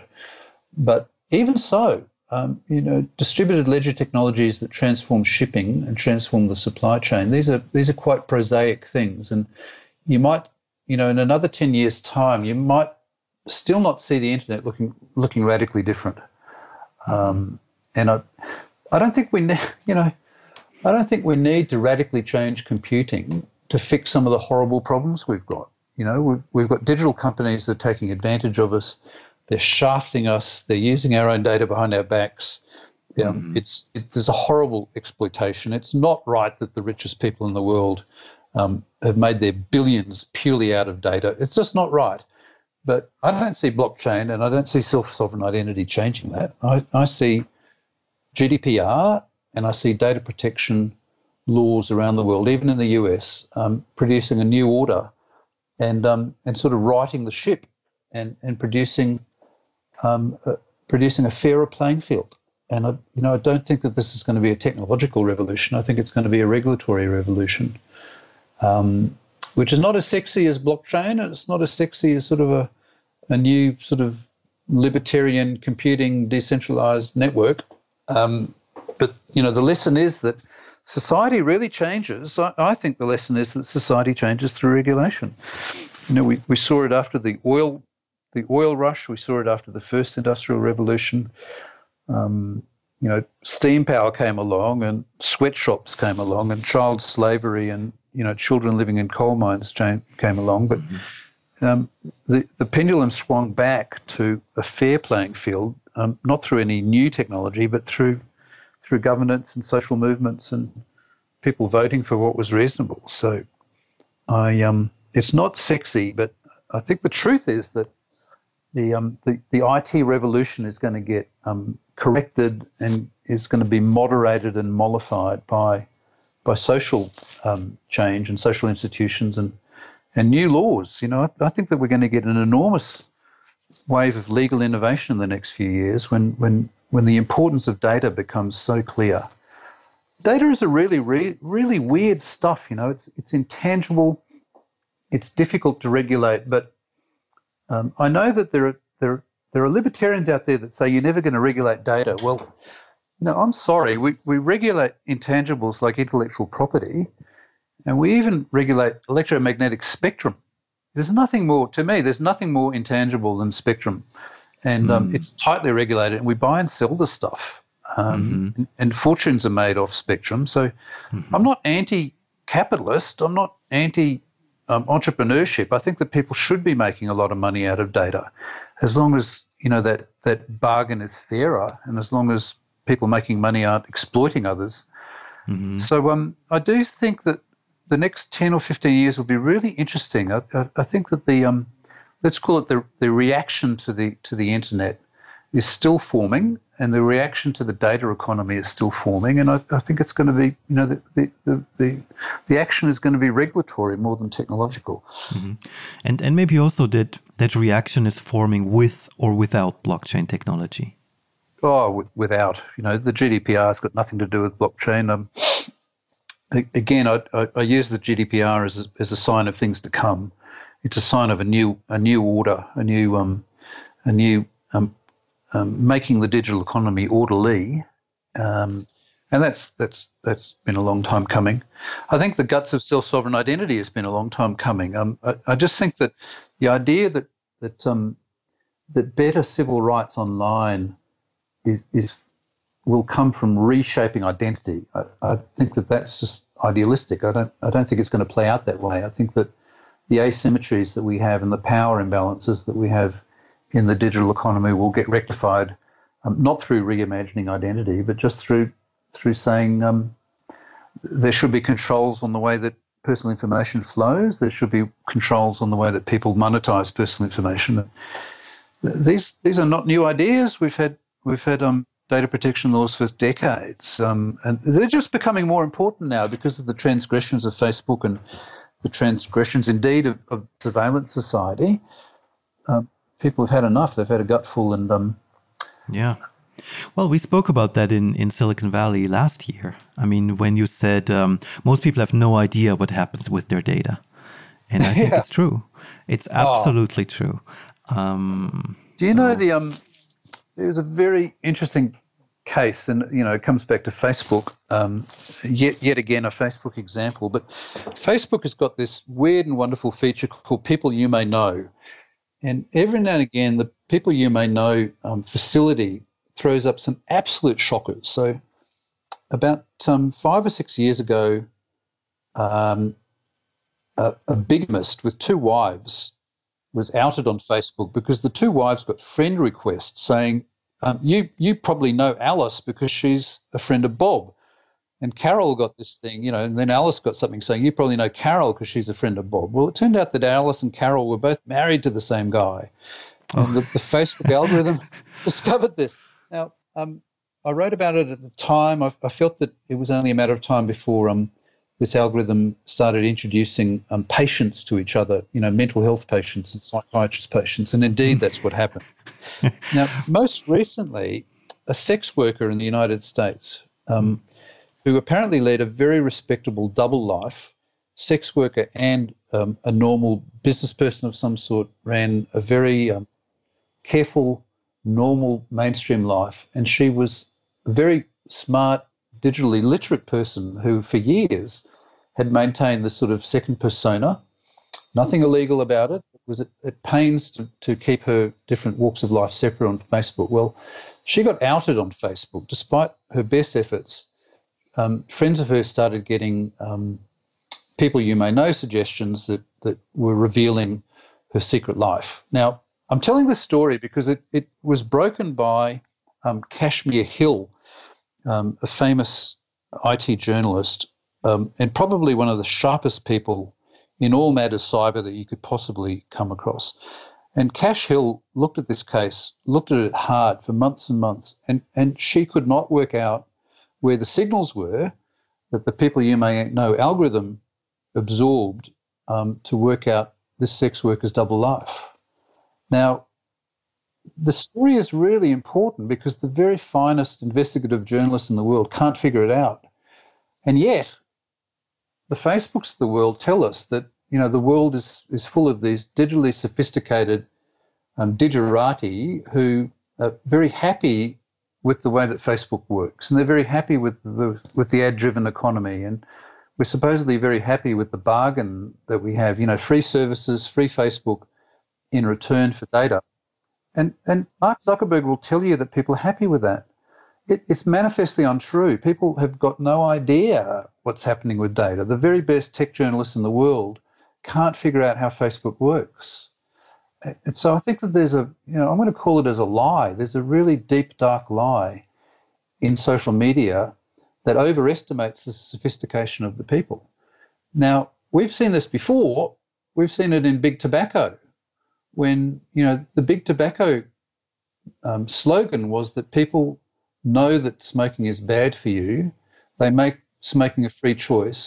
And that idea that people smoke happily was the rationale for big tobacco people saying we're not responsible for cancer. Well, um, I'm, you know, I'm not trying to make social media as bad as cancer. I'm not, I'm not making that point. But I am saying that um, social media companies know that people are not as smart as they think they are.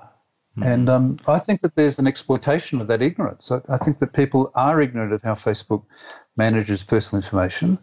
Um, and if you are running a business that, that takes advantage of people's ignorance, then I, th- I think that that's really wrong.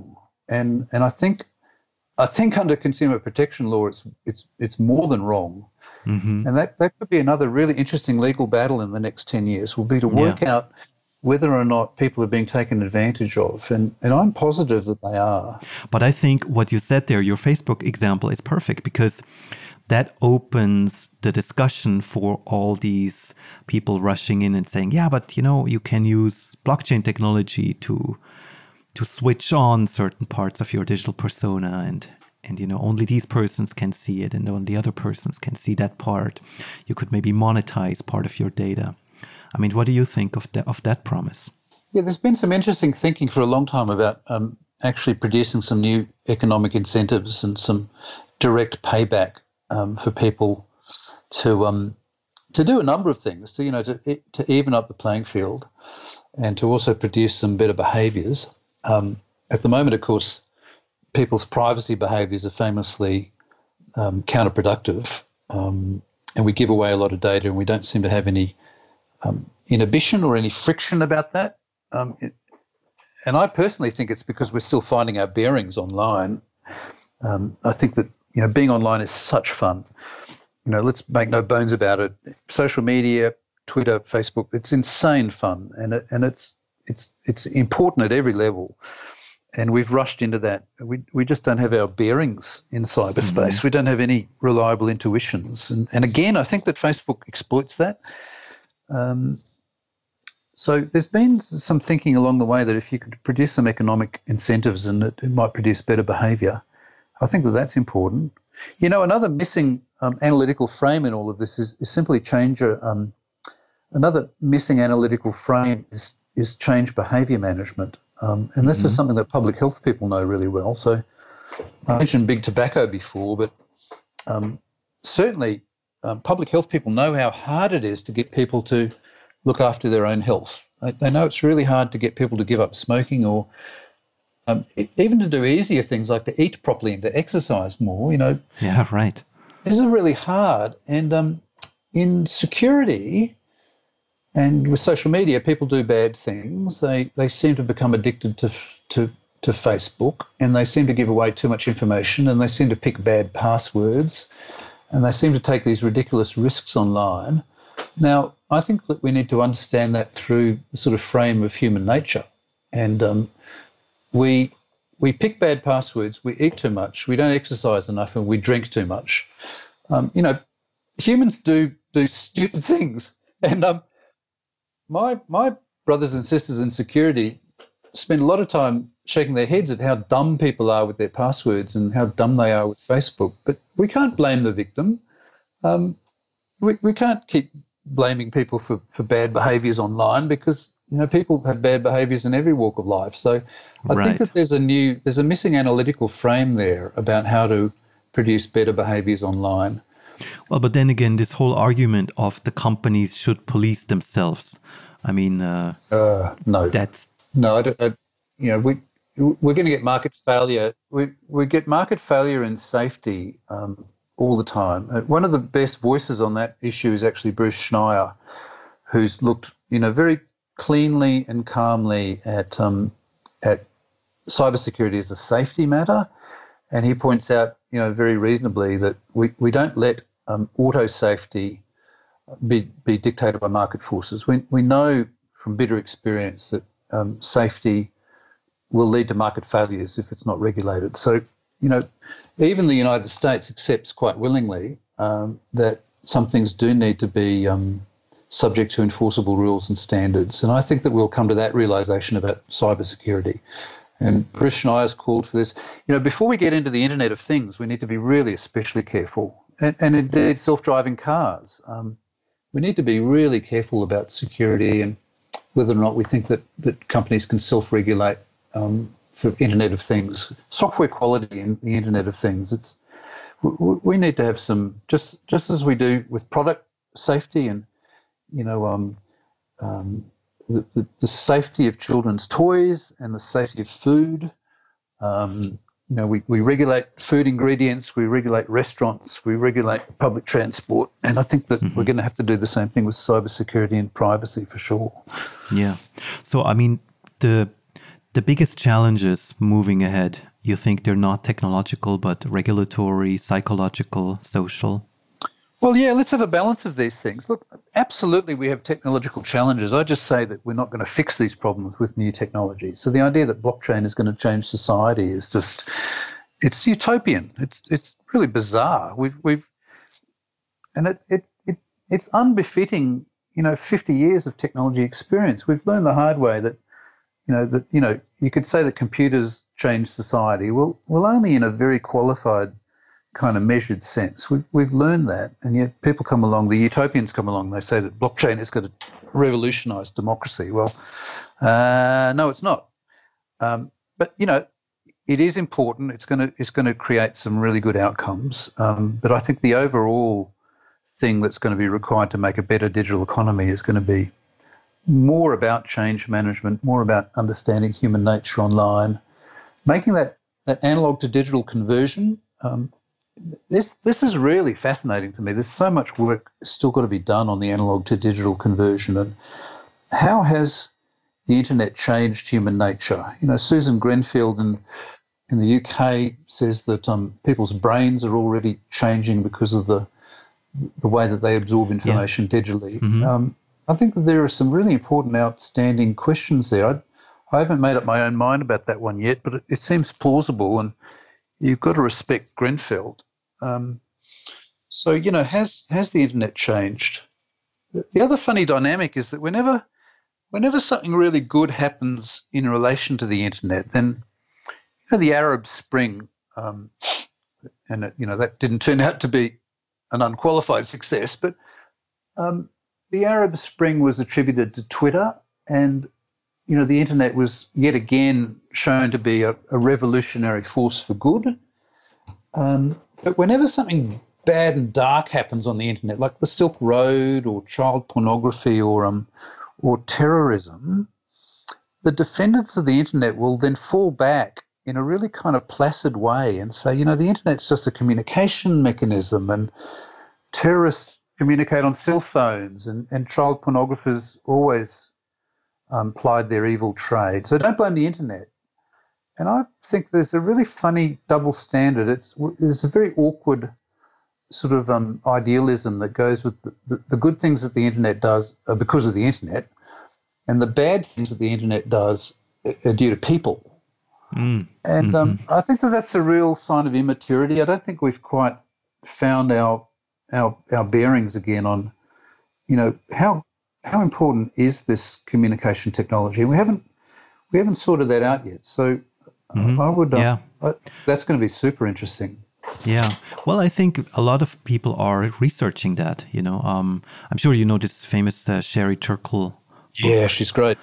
Yeah, Alone Together, and and I think it's also a little older already, but um, yeah, it's I think now um, years later people understand and see themselves in these books, right? It's not just game addicts uh, who, who who you know sit in in a gaming parlor for seventy-two hours in diapers who are addicted to these things. It's no, it's many many normal people too. I mean, have you have you found yourself made make a conscious effort to move more of your life off digital?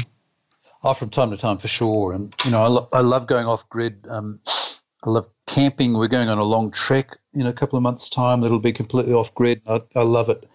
Um, I certainly try and spend more time in with paper books and um, yeah, um, more time again. I mean, where you moved into ebooks and now you're moving back into paper books.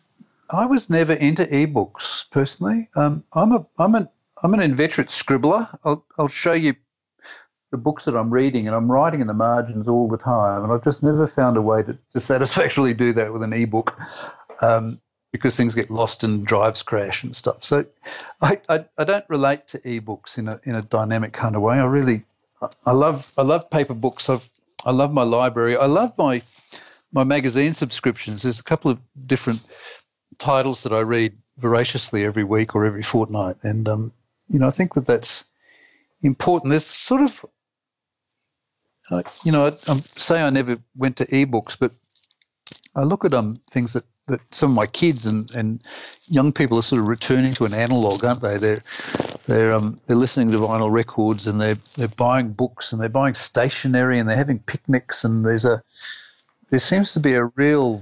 Um, arts and crafts are coming arts back. Arts and crafts, yeah. There's a yeah. real sort of value in, in the old-fashioned stuff, which um, yeah. I think, you know, so I'm pretty optimistic about this. Uh, I also don't, you know, people, it's fashionable now to, to um, decry people that are wandering around glued to their screens. And, you know, there's famous Banksy cartoons of, you know, robot people. The, the screens are turning us into machines, and we're, we're wandering around fixated to the screens. Well, I'm, I'm actually a bit more generous than that. I think we're most of those people staring at screens are, are in a sense are staring at each other. You know, they're connecting. Their um, social media is social. I, you know, I love it. It's it's clearly problematic, and I and I wish that social media wasn't actually profit driven, and you know, I wish the richest people that history has ever known weren't um weren't making their money in the way that they do, but that that'll correct itself. Um, by and large, I'm a, I'm a real fan of this stuff, and I, and I see people on the bus. You know, I commute many days, and I see people glued to their screens. But I think what they're doing is they're connecting with other people, or, and it's not it's not an unmitigated disaster um, by any means. Yeah, yeah, it's not. I mean, I I see many people play a game. Many people laugh, right? Maybe they saw a funny picture of something online. Yeah, yeah. So it, it, it can't be all bad. But you're absolutely right. There are definitely externalities that people aren't um, aware of. Where do you think all of this is leading in the next few years?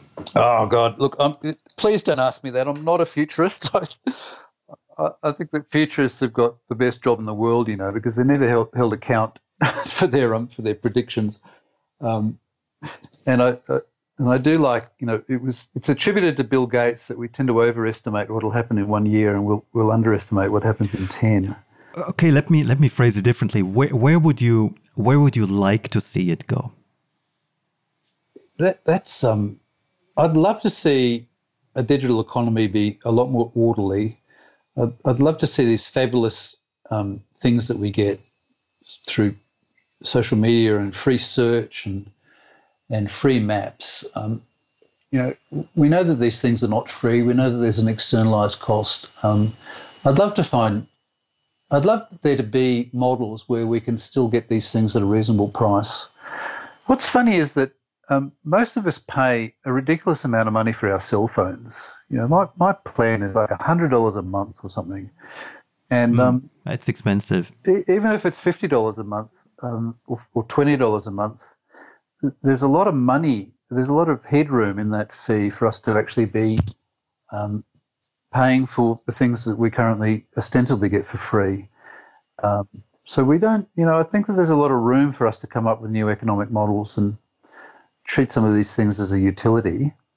Um, you know, clearly uh, social media is a utility. Um, it's almost as, as important as power and water and light.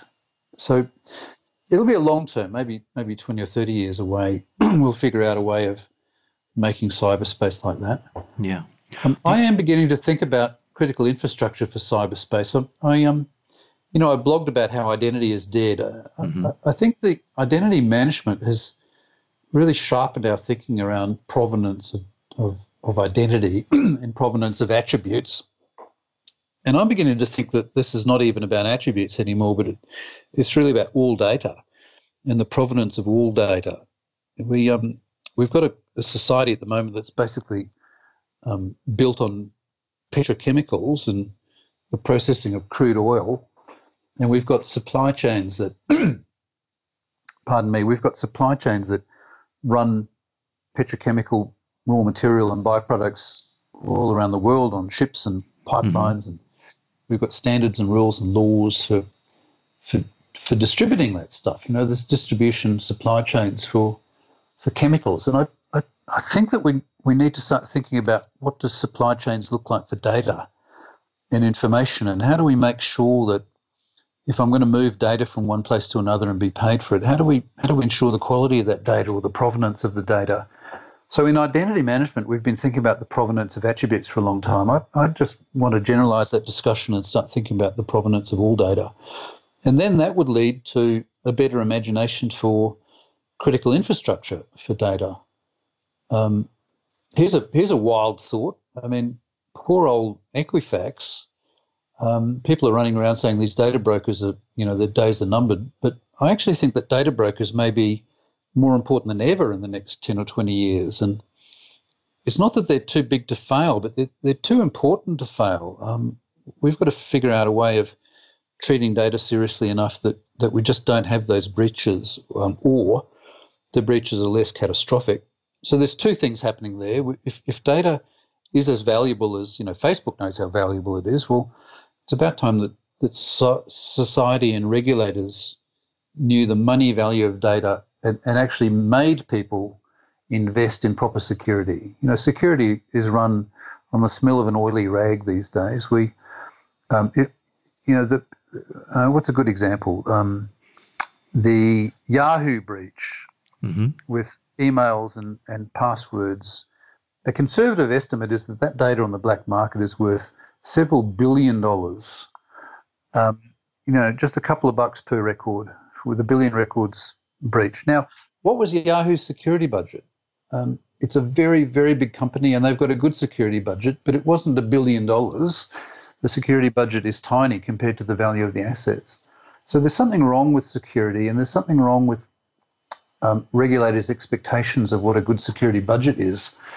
So, you know, my response to the Equifax problem was, is one, the security budget clearly wasn't enough or it wasn't smart enough and we, we need to do something better about that. We also need to protect data so that if and when it does breach, um, we can clean it up um, or we can we can um, neutralise it or we can make data less valuable to thieves. And so all of that thinking to me very loosely um, goes to critical infrastructure and what what what does critical infrastructure in the data economy look like, and when will we, when will we start sort of sketching that out? So mm-hmm. I, I um I that that's where my vision is for the next sort of ten years: regulatory approaches and and better attention to data supply chains. Mm-hmm. Cool. Yeah, I think it's uh it's a very important infrastructure that's just emerging still. Um, Steve, do you th- do you think you'll still work with blockchain technology in three to five years?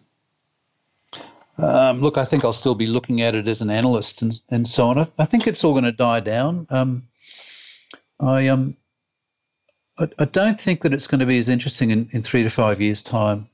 I um, I just recently um, sort of engaged with somebody on Twitter who said that. Um, He said that blockchain in the next one hundred fifty years will be as important as the internal combustion engine has been for the last one hundred fifty years. And and I quipped um, on Twitter that I think the next one hundred fifty weeks is going to be very interesting for blockchain, which is to say about three years. Um, mm-hmm. I think that a lot of things that we're seeing now are going to disappear in the next three years. I think that that experience of eighty percent of blockchain ideas turn out to be Um, better done with conventional technology. I think that that means that um, I think I think that people will really calm down, um, and the outcome will be will be generally positive. You know, there is a lot of reform and a lot of you know smarter use of technology that that blockchain's inspiring, and there will be these distributed ledger technologies that are much more efficient than what we've got now. I think there'll be new ways of reconciling databases and keeping keeping databases in sync, and um, you know that's plumbing, um, incredibly important plumbing, and maybe critical infrastructure. So, um, but you know, I, I really sincerely hope that we don't have hundreds and hundreds of you know I C Os in three to five years' time, and people still you know this insane sort of money grabbing that's happening with I C Os. It's just mm-hmm. it's just abhorrent, and um. You know, it's not sustainable. I think that that'll calm down. Mm-hmm. Yeah. Well, there will be natural selection. I yeah, we spoke about that before. There will certainly be natural selection. Yeah. Mm-hmm. Good. Um, Steve, this has been really, really interesting. Again, I always love speaking with you. Thank you, mate. But um, thanks a lot for taking so much time today. Um, Manuel, I really appreciate your um, appreciate your time and, and energy for this project too. It's um, it's just fascinating. Thanks so much for joining us today. More info on our guests and our sponsors is in the show notes of this episode and on the podcast website, the blockchain and us dot com. To help people find this podcast, it's important that you download, subscribe, and give it a top rating and review on iTunes or on the podcast platform of your choice. I'm Manuel Staggers, and I thank you very much for listening.